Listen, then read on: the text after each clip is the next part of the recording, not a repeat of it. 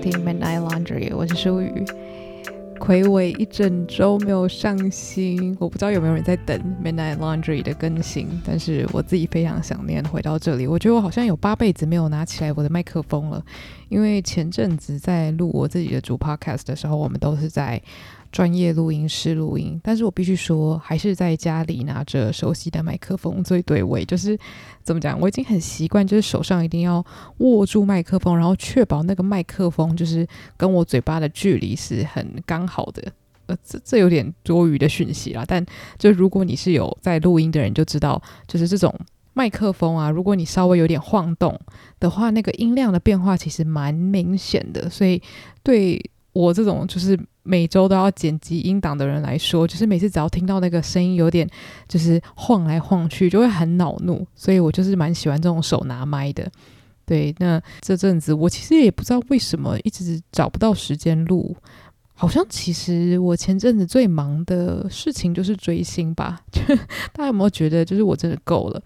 反正就是，只要是我的偶像回归期间，我就是会蛮焦虑不安的，就是快乐跟焦虑共存啦。所以就这样子东忙西忙，或者是当我焦虑的时候，我就会开始看我偶像的搞笑影片，然后看一看就哈哈哈，诶，差不多要睡觉了，然后就赶快跑去睡觉。对，所以就发现说，诶，好像没有。办法找出时间来录制，因为我觉得这个节目对我来说很像是一个收心的感觉，它不能在我很慌张或是在我脑子很乱的时候开录，因为这样的话，我觉得单集就没有办法好好表现出我想要传达的讯息。这样，那我最近真的就是看了好多作品，主要是书，但是因为我最近就是看完了一本让我。算是非常五味杂陈的书吧，所以今天这一集呢，我会讨论这本书的内容。那因为它不是小说，所以我是真的会蛮就是没有保留的去讨论里面的，算是纲要吧。对，还有一些我的想法。那这本书就是最近还蛮红的，就是别做热爱的事，要做真实的自己。所以我就想说，诶，如果这个工具书大家也会担心被爆雷，或者是大家想要亲自购买，就是体验一下阅读的感觉的话，那就是要在这边打个防雷线，这样子。担心有人想说，诶，你怎么把这本书的精华讲完了？应该是不会啦。对，那其实我很少会想要讲一本我没有觉得超赞的作品，因为我会觉得就是怎么讲？我觉得这可能是我自己很私人的。一种恐惧吧，就是我不太喜欢在公开的平台讲说我真的很讨厌某一个作品，或是我觉得某一个作品真的很烂，因为我觉得这种东西很有趣，就是。品味是很主观的，然后像我朋友就说我很好笑，就是我喜欢看一些经典文学，但同时我又非常喜欢看一些很雷的作品，就是他是认真觉得我常常就是会去看一些剧情超莫名其妙的剧，然后大推这样子，所以我就知道我自己有这样的双面性，就是我还蛮喜欢 看一些剧情很莫名其妙的，就是爱情剧啊，或是甜宠剧这样子，所以其实。我我可以理解，就是有些东西大家觉得哦，它真的很烂，它真的很不好看，可是就会有另外一批人是很喜欢的，因为我自己就是会做这样子的事情嘛。但今天我要讲的这本书，因为我没有觉得我不推，可是我觉得它让我感受到，就是啊，原来我对这本书的期望是有一点点嗯不一样的这样子。那我觉得如果有人在观望这本书的话，也许这个单集也可以给大家一些参考。那这本书的标题翻译的蛮酷的，因为它的英文其实就叫做 U-Turn，然后这个作者他也有同名的 Podcast，所以大家如果有兴趣的话，可以去听他的 Podcast。那他的 Podcast 主要是访问非常多的人，那当然他也会有一些自己的分享。可是我必须说，就是因为听 Podcast 听了这么久嘛，他的 Podcast 就是有请非常多厉害的人物，或者是有一些很棒的分享，但我有一关始终过不去，就是。它的音质就是真的很像你在讲电话那个音质，我就想说，天呐，你已经是一个这么成功的女企业家了，你不能买一个好一点的麦克风吗？就是远端录音也有很多种方式可以录到很高品质，但是我不知道，可能因为内容够好，大家会听吧。但是我自己就真的觉得，有的时候听那个有点电话声的那种录音模式啊，真的听久了会觉得很不舒服，所以。这部分会让我没办法长期的听他的节目，这样，这是一个题外话，但大家可以自己去找找看看大家可不可以接受。不过内容本身我觉得是很不错的，就是可以看有没有一些来宾是你很想要了解的领域，这样子就可以去收听一下。那这本书当时我是看到 Nico 乌喵推荐，那其实 Nico 乌喵基本上他如果大推什么，我都会对那本书很有兴趣，所以当时我就想说，诶，他很推这本《别做热爱的事，要做真实的自己》，然后他也有特别提到说这本书呢很有趣，是它虽然像是个工具书，但是它从头到尾都会穿插作者艾希莉他自己的人生故事，所以其实很适合，就是你不太喜欢看工具书，你喜欢有很多的例子、很多的故事来佐证的人。那我其实蛮感谢他当时有说到这一点的，因为我相信有些人是很排斥这样子的工具书，他会觉得说你就快点给我资讯，我不需要知道你人生发生什么事情。但我觉得对我来说，我会觉得其实很多道理它都是一样的，所以如果有穿插个人故事的话，它其实反而可以让我更具体的去想象说，哦，那这些教条或者是你想出来的这些方法，实际上是如何落实在你的生活中，就比较可以去想象那个画面啦。所以我是还算蛮喜欢这样子的写作手法的。那这本书基本上它的目标呢，就是要帮助读者可以去思考一下，说，诶，你现在的工作如果让你不快乐，或者是你觉得你没有在做你所谓热爱的事情的话，那也许你可以从另外一个方面来检视一下自己。那他所谓的另外一个方面，就是从你的核心能力去检视，诶，是不是在你的。整个人生当中有一些事情是你不用太努力，但是你就信手拈来的可以做得很好。那他在书中是有很细的去分类这十项核心能力的。那他像他自己举例，就是说他非常善于就是跟别人交际啊，认识别人啊，开口说话，分享，像这样子的特质都是属于他的核心技能。那他就讲说，其实很多人在找工作的时候，往往会想说啊。我喜欢看书，我喜欢写作，那我就要到出版社工作，我要当编辑。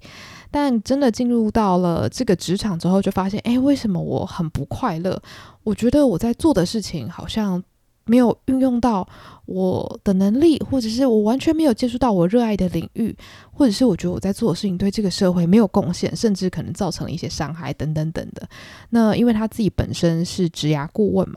所以他在辅导很多人的时候，他就开始要求他们说：“诶，你可能去思考一下，你有没有从以前到现在，你自己或者是你身边的人观察你，发现说，诶，你某些事情真的做得很好。”那他当时有讲说，如果你觉得你自己观察自己是很困难的话，通常离你最近的人可以看得比比较清楚，所以你可能可以问你的可能父母啊、兄弟姐妹或者是表兄弟姐妹说：“诶，你觉得我在做哪些事情的时候看起来闪闪发亮？或者是你觉得我在工作的时候，或者是我在日常生活中的时候，有没有展现出哪一些能力是好像我真的就是天生具备这样子的技能？那作者他本身是觉得说，有的时候你觉得你热爱某一件事情，但是。当你没有在工作里面用到你的核心技能的时候，你依然会觉得非常的吃力，甚至会觉得很痛苦，觉得你好像完全没有办法发挥自己。那也有很多人会觉得说啊，那怎么办？我是不是现在就要立刻转行？我现在是不是就是你知道已经铸成大错，我没办法回头了？因为很多人会觉得说，我如果耕耘错了领域，这样等于我之前的工作都是白费的嘛。那作者他本身就是觉得说，其实有的时候你在同一个领域，你稍微的转向一点点，你就有可能找到你的梦幻工作。那他其实讲的就是说，可能你在出版社，你觉得说我要当编辑，我可以接触到文字，那这就是我热爱的事情。但也许你的核心技能并不是呃编辑所需要的。你的核心技能可能是去跟人交际，所以可能你在这个出版业里面呢，你可能需要去寻找说有没有哪一些工作是更可以接触到人的。以这样的方式去寻找的话，你就会发现，其实你的梦幻职业是可以在你现在工作的领域里面找到的。那当然，我不太确定这适不适用于所有的工作啦。不过我是觉得他讲的还蛮有道理的，就是说，其实很多时候。呃，我自己啊，在出社会之前，肯定也有想象过说啊，我喜欢做的事情就是我喜欢呃书籍呀、我喜欢穿搭啊，我喜欢艺术啊，那我就会幻想说啊，那我适合做的工作是不是就是设计师啊，或者是呃学者啊？我真的是曾经有这样子想过，但实际上这些工作做起来能不能够使用到我的核心技能，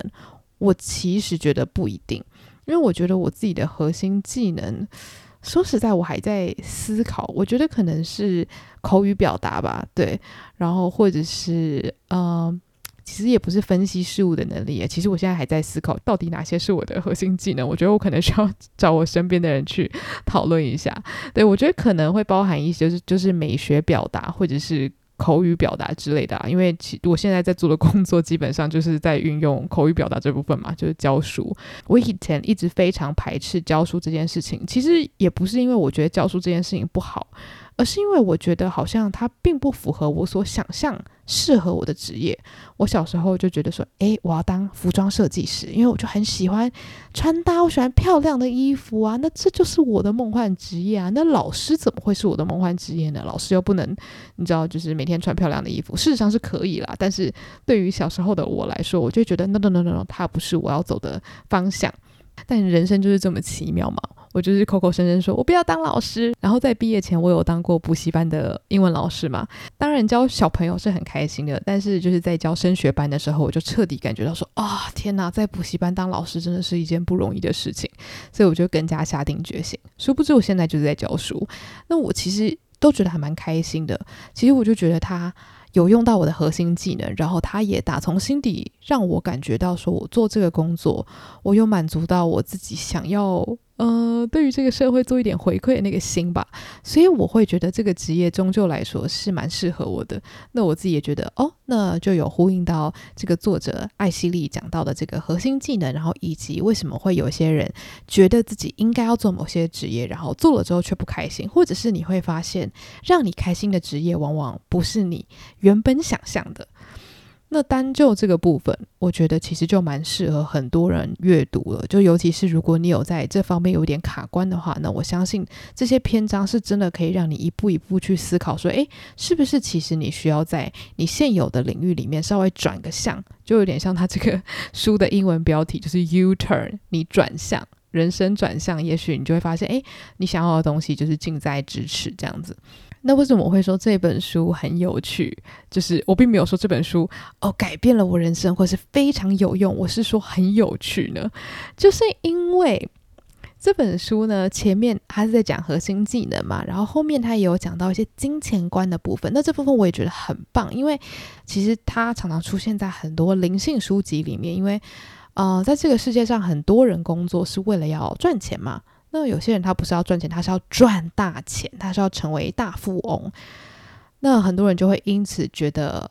很不快乐，因为他赚不到他想要的钱，或是他赚了很多钱，可他还想要更多钱，他会觉得，诶，为什么我还达不到我的目标？那他就。有举他自己小时候的例子，就是他曾经经历过，就是家里非常富有，然后到一夕之间，因为爸爸经商失败，所以变得没有那么富有了。然后对于十岁的他来说，是一个很大的打击。然后他有看到他的父母因此受挫，所以他对于金钱是充满恐惧的。那他发现说，这个恐惧也有带到他成人的生活中，就即使他有很好的工作。或者是其实他有能力赚钱，但他依然会觉得说，诶，是不是我赚到了很多钱之后，别人会觉得我很市侩，会离开我？或者是说，诶，如果我不做这些事情的话，是不是我就没有办法赚到那么多钱？那又或者是他赚到钱之后，他就要马上去买很多豪车豪宅，来让自己觉得安心？就反正发生了很多事情，让他发现说，啊，他对于金钱的观念是很匮乏的。那我是蛮喜欢他在这本书里面用蛮实际的方式去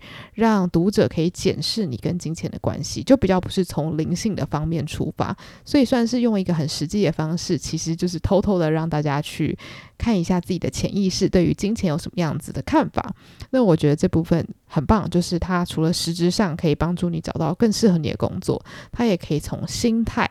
出发去帮你检视说，诶，是不是其实你潜意识不相信自己有能力，或是不相信自己值得拥有更好的工作，或是要求更高的薪水等等等的。然后随着这个作者就是解释一下他的人生发生了什么事情之后，你就会发现，诶，他的人生走向非常的。崎岖，为什么我说崎岖呢？就是因为他原本呢是在五角大厦工作，所以是在从事一些类似反恐的，呃，应该算是有在训练一些人员，然后又在分析很多情报这样子。那其他的工作讲出去，大家都会觉得哇，真的好厉害哦。然后他在研究所也认识了一群非常有才能，然后有目标的同学。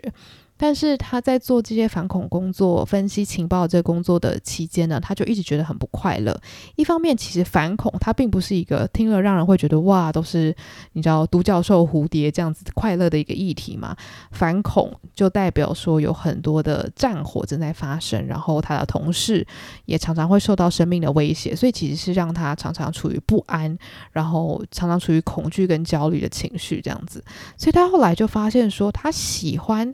他在学校学到这些知识，就是分析国际情势啊。但是当他真的进入到职场之后，他发现这个职场让他很不快乐，然后让他觉得他不知道他在做这些事情对于这个世界是否真的有帮助。所以他后来就离开了这一份梦幻工作，然后到了加州之后，他开始慢慢一步一步的发现，诶，他自己很喜欢帮助别人，很喜欢跟别人沟通。那也遇到了一些贵人，让他去思考说，是不是其实他可以当一个职涯顾问。那当时也因为职涯顾问这个工作并没有太多人做，就大概在二零零九年的时候，尤其是针对年轻女性，所以他就开始提供就是一对一的咨询服务这样子。然后他也发现，诶，的确很多人需要他的帮忙。虽然他很年轻，但是他在大学时期他就已经开始做很多笔记啊，就是关于你如何在大人物面前推销自己。或者是你如何让别人在短时间内对你产生兴趣，然后进而跟你聊天，或者是提供给你很多意想不到的资讯。像他在解释，就是如何跟别人推销自己的篇章啊，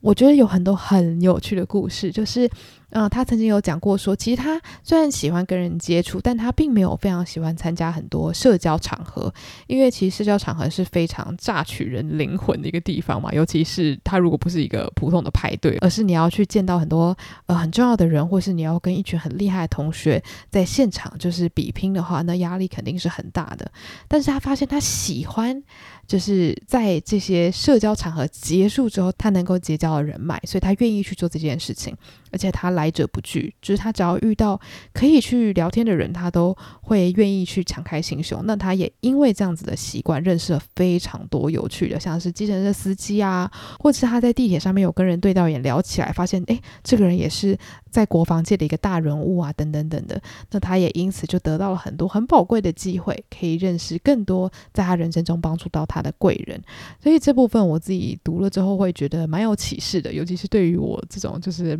对于社交会有点恐惧，或是有点，呃，也不算排斥吧，就是会觉得好像没有那么需要的人来说，我觉得他算是开启了我一个新的认知，就是说，其实我是蛮喜欢，就是结交到呃意想不到的好朋友，或者是跟意想不到的人搭上线的感觉。那这就代表我也需要多去尝试跟不同的人敞开心胸的对话，也许会有意想不到的礼物这样子。然后接下来，反正这个作者就开始了他的咨询服务的这个事业。然后呢，就因为他一次一次的尝试，然后在网络上开那种网络研讨会啊，然后贩卖他的网络课程啊，就等于是他把就是如何找到工作，如何找到就是适合你的职涯的这些方法，就是做成了一个网络课程，然后贩卖。然后他当时是用脸书广告这样子，然后后来他就找到了一个人帮他，所以下了广告之后成效就非常好，然后就开始就月入百万，赚非常非常多的钱，然后成立了公司，训练了不同的职涯顾问来来帮他，就是经营这个事业这样子，然后他就过着非常奢华的生活。那中间就是因为他太过于相信帮他下广告的那个人，然后也因为他并没有看清楚，就是说帮他下广告的这个人其实。有一点像是无限上纲的，想要从他身上榨取利益啦。就是他当时可能因为对于他快速致富这件事情太过不安，以至于他很盲目，然后他也很担心会失去这些金钱，所以他最后就更相信那一位帮他下广告的人。然后到最后，他因为就是一时的疏忽，所以呢，就是最后广告并没有想象中的好成效，然后就让他的事业开始慢慢走下坡，所以他最后不得不就是。解雇所有的员工，然后就是等于人生归零这样子，所以后来他就搬回他的父母家，然后重新开始。那到这里的时候，你就会觉得哇，他的人生也太峰回路转了吧？那其实我觉得很可惜的部分是，他把这个过程写出来真的是很珍贵的一件事。但是我很想知道说，他与这个帮他下广告的人之间发生了这么多。不开心的事情，他最后是如何面对这段关系？他在这本书里面其实是没有提到的，但是我反而会觉得他是本书最重要的一个篇章，因为你看他的人生从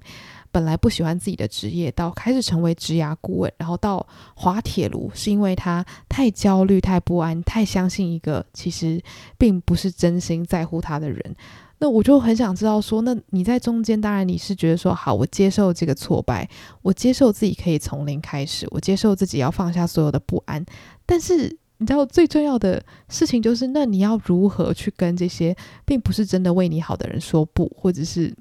我不知道，我其实蛮想知道，就是他在心态上面更细部的转变啦。对，那总之他后来就讲说，哦，他从零开始之后呢，他就去参加了一个呼吸课程，然后那呼吸课程就是有很多很成功的女 CEO 在现场啊，然后他就边练习呼吸，然后边听到就是自己脑海里面有告诉自己说，啊，已经够了，你可以放下了，然后他就开始大哭，就是仿佛他从以前到现在累积的压力跟对自己的期待全部都释放出来。然后他就在他的这些好朋友面前，就是完全毫无防备的开始嚎啕大哭。然后他这些朋友就安慰他说：“啊，没事的，没事的，你可以表达自己的情绪。”然后接下来他就说，他在跟这些朋友聊天的时候呢，他就提到说：“诶，他发现他的朋友们个个都有自己的公司啊，然后呢都有很远大的目标啊，然后想要达成的就是可能社会贡献啊。那他看着他们之后，他就发现，诶。我一点都不想要我的这个职涯顾问的公司，我想要当一位作家，我想要当一位诗人。然后我看到这部分的时候，我就想说，哈，就是我不是对作家跟诗人这两个职业有任何的，就是不开心。我觉得这两个职业非常好，我只是有一种，哦，这本书我看到了，现在原来结论是，所以你想要当一个。诗人跟作家，那你前面说你用你核心技能最适合的工作是职涯顾问，但最后你发现哦，其实那不是我最想要的，就是你会有一种哦，绕来绕去，其实原来这个才是答案，所以我才说这本书很有趣。然后他中间就有提到一段，就是说他在写这本书的时候，刚好人生就遭遇我刚刚说的那个低谷嘛，所以我就想说哦，原来这本书是在你的痛苦之中开始书写的。然后后来我就发现说啊，原来他是在他事业正成功的时候拿到了这个书的合约，然后在开始写的时候，他发现哦，他的人生开始有了一些巨大的变化。然后他最后突然还发现说，诶，我不想要当一个职涯顾问公司的经营者，我更想要当一个可能呃散播我的理念，然后主业是以写作写诗为生的人这样子。所以才会在这本书里面有如此大的起伏，因为原本书商可能是想说，哦，因为他是你知道职业转向很成功的一个人，还帮助了许多的女性找到适合他们的职业，所以可以把这样子的经历写成一本书。但是因为最后他人生又再次的大转向，所以才会让这本书的调性看起来如此的峰回路转跟扑朔迷离。所以大概到这里，这本书就结束了。那我自己的感觉是什么呢？其实我觉得，真的要总归一句的话，就是人生别人说再多，你还是要自己走一遭才知道。我刚刚很想要押韵，但是一时想不到。不过就先这样子。是你知道吗？我觉得很多工具书它都不是答案，它只是提供你一个思考的方向。我觉得这本书它也是，它就是一个让你重新思考自己与工作还有你的热情所在的一本。呃，也是工具书，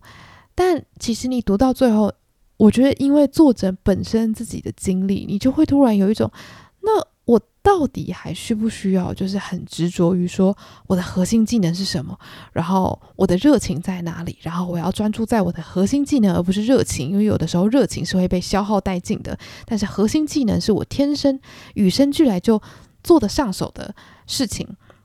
我就觉得说，其实好像终究你要自己去体验很多事情。也许你体验到了说，哦，我发现了一个工作是可以让我使用核心技能的。结果你做一做，发现没有。其实我想要当歌手，虽然我唱歌不是最好听，可是我就是很想当歌手。歌手是我热爱的事情，然后也用不到我的核心技能，可是我就是有这样子的人生梦想。那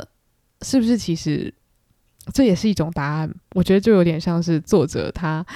呃绕了这么多圈，他还是想要。当文字工作者这样子，那他现在可以当文字工作者，当然也是因为他当了职涯顾问，然后慢慢累积他的名气，甚至去 TED Talk 有演讲，非常多人观看。然后到了现在，他出了书，成为了名作家。那他之后就可以继续书写他喜欢的文章啊，或者是喜欢的诗句啊，等等等等。所以可以说是，我觉得他的人生就是这些点最后串在一起，还是一个很棒很棒的人生道路。所以我这样子去思考之后，我会觉得说这本书还是有非常大的存在意义。而且我也相信很多人看了会从中得到很大的鼓励，或是很大的思想上的刺激吧。我想，对，但我觉得这本书就不太推荐给，就是你真的希望可以照着他的步骤一步一步做，然后就找到你人生的答案。因为这本书的作者很明显使用他自己本身讲的那些就是方法之后呢，他也没有因此找到人生的答案呐、他也是遇到了一些烂咖，然后。转了一圈，看到他朋友都成为女 CEO 之后，他才发现，诶，我并没有想要当一个老板呢。就是到这个时候，他才突然发现说，哦，原来我想要做的就是我在幼稚园时候说的，我要当一个作家，我要当一个诗人，这就是我的心之所向。那我那时候就有去看 Goodreads 上面有一些书评，然后我记得就看到有些人就是觉得很不 OK，觉得这本书很怪。那我其实可以理解他们的不满，但我同时也是觉得说这本书还是。非常有存在的价值，因为他前面提供了练习，我个人还是觉得很棒。然后也因为有很多他个人的故事嘛，那其实如果大家是喜欢听故事的人，我相信可以从他的峰回路转故事里面得到蛮多的人生启发，尤其是在心态的部分，我觉得还是很受用的。所以我觉得总归来说，其实最重要的还是你的预期。就是今天你预期这本书会带给你什么，所以如果它并没有达到你预期的那个效果的话，你就一定会失望嘛。就像是前阵子我看了一本小说，叫做《Verity》，然后它的中文叫做《不存在的罪人》。那本书真的是看完我就非常非常的无言。就是如果你说，呃，他写的是不是真的很烂？其实我觉得还好啦。但是呢，我非常。不喜欢那本书的原因，就是因为《不存在的罪人》这本书，它算是以一个呃，可能是悬疑惊悚小说为主题的一本书。但是你看到最后一章的时候，你会觉得说，我完全不懂这个悬疑的点在哪里，就是有点硬要，然后角色的动机又不明确。那你今天跟我说它是一本爱情小说，我可能就睁一只眼闭一只眼，想说算了。可是因为你今天跟我说这是悬疑惊悚的话，那我就会不懂，就是你。葫芦里好像要卖什么药，就最后发现，哎，里面就是一颗糖果，那种感觉就是有种被骗，所以就是预期心理，就是你预期你要被呃这本书的结局反转给吓到，结果最后你看到结局就会觉得啊搞什么，所以你就会失望。有的时候真的就是期望决定一切啦。对，那希望今天这样子的小小的分析兼。嗯，讨论可以让对这本书有兴趣的人算是有一点小小的心理准备。那有看过这本书的人，我也很好奇你们有什么样的想法。然后还有更重要的事情就是，大家有没有找到自己的核心技能呢？因为这个问题，当我问我朋友的时候，其实也有很多人就抓头想说：“诶，对啊，我的核心技能是什么啊？就是我可以很轻松的说出我的兴趣、我热爱的事情，但是我的核心技能是什么？”这个真的是一个非常好的问题，那我自己现在还在思考当中，所以也把这个问题丢给大家，然后大家也可以去想想看，自己有没有哪些技能是你觉得你与生俱来，然后可以做得很好，然后在职场上面也可以发挥得淋漓尽致这样子。那关于核心技能的讨论，书里面写的真的很详细，所以也是蛮适合，就是大家可以去找来看一看，然后甚至可以跟朋友开个读书会讨论一下。对，那。今天的分享就到这里喽，很期待之后继续我的一人读书会，跟大家分享那个珍奥斯汀的劝导。对，那如果有任何想要跟我讨论，或者是想要分享给我的书籍，或者是任何收听的心得的话，都欢迎到我的 IG Andrea Lan 八五一一，所有的资料都会放在资讯栏，然后如果想要听我的主 podcast 的话呢，就可以到各大 podcast 平台搜寻“午后女子会”，是两个女生对谈的节目。那我们就下个礼拜再见喽，拜拜。